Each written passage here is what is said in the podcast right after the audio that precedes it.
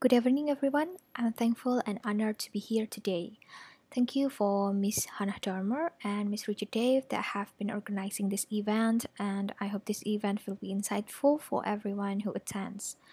Studying in QMUL has given me so much new experience I've never had before. But before we start, let me introduce myself. I'm Agista Saraswati, MSc Behavioral Finance graduate currently working as a strategic planner, specialty is financial modeling in PT Telkom Indonesia, Jakarta. I also produced my podcast titled Jungs Daily, which mainly discussed about behavioral finance for personal finance. On the other hand, I also work part-time as an associate researcher of Advis Lab and actively writing for my own blog. Before and during studying in QMUL, I have worked in various industries. Before departing, I worked as an editor in kapanlagi.com, Indonesia Entertainment Media. Then I took internship during my study in Bank Indonesia London representative. I also volunteered for Cystic Fibrosis, Cystic Fibrosis Trust as a finance volunteer. You can contact me through Twitter and Instagram at Agistajong or visit my blog at www.agistajung.co.uk to know more about me. I think that's it, and now let's jump to the content of today's sharing session.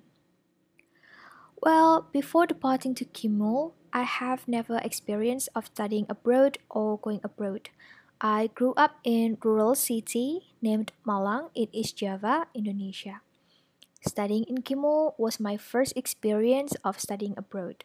That's why I was worried that the language will be the biggest barrier I will encounter. I was worried that I couldn't catch up with what the lecturers are explaining, and I also worried about having difficulties to adapt to whole new country and environment. And as we all know, London is a diverse city. People from various backgrounds and cultures are gathering here. However, QMUL has helped me in many ways during my study. The first one is helpful students union and staff. I clearly remember that QMUL Students Union offered a pick-up service from Heathrow to the campus for for first timer. As a person who don't get used to London, I chose this service and I met volunteered students to help me find a route to my flat. The first day was tough but it's still bearable because of the service. Then the student enrollment was also easy and simple. The staff gave me clear direction on how and where can I register for the first time in campus. This is quite different to the experience I had as a new student back in my home country.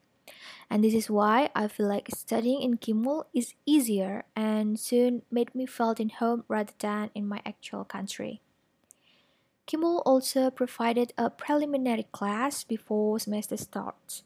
The preliminary classes and probation helped me find more friends and understand materials before taking the real one. During probation, we will get a handbook and guide which makes me feel more familiar with the campus learning process as well as the scoring process. After the semester starts, QMUL is also helped the students a lot by giving huge access of educational material. To be honest, I never felt this when I took my bachelor degree in Indonesia. The access to international journal is wide open.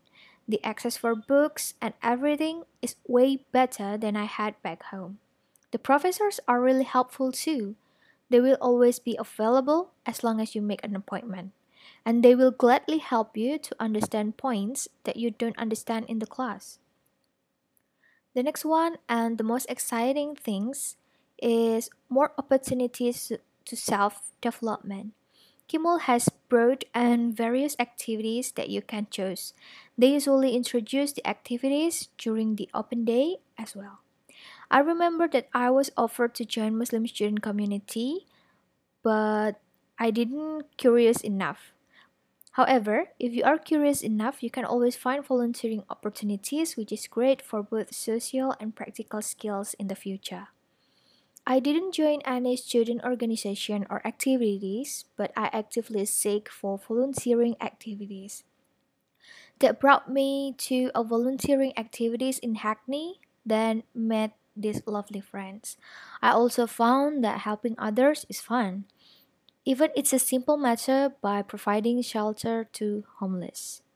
I also earned a memorable experience during my volunteering in Cystic Fibrosis Trust my task was simple, organizing daily banking transaction, but I gained a lovely family and learned a lot about UK's work ethic. Though I seem to have done a lot of things, I actually missed some and I regret about it. One of them is not joining the free Bloomberg course.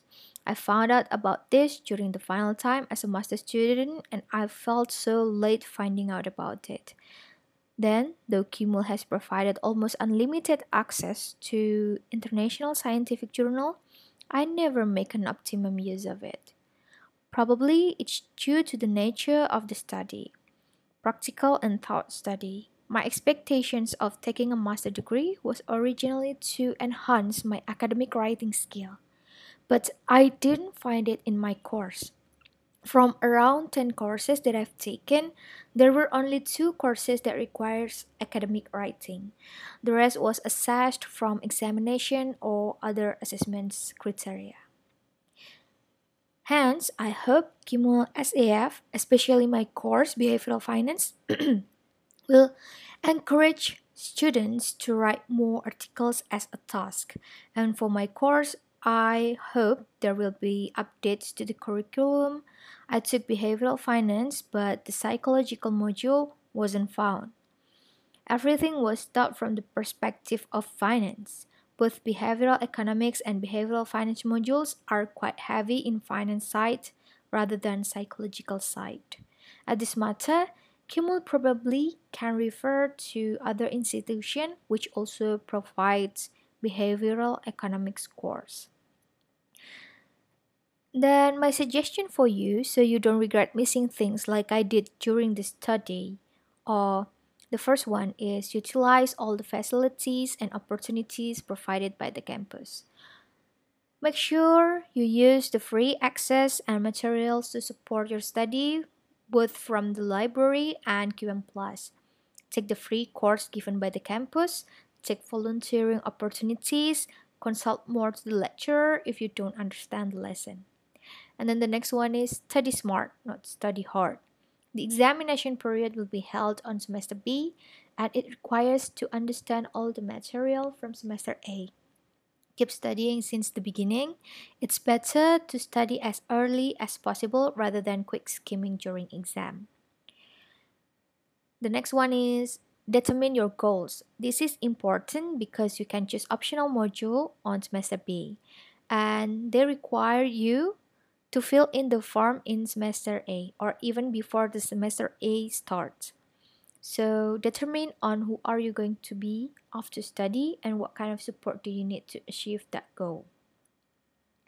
After you decide your goal and make your own plan during the study, you might want to ask for reference.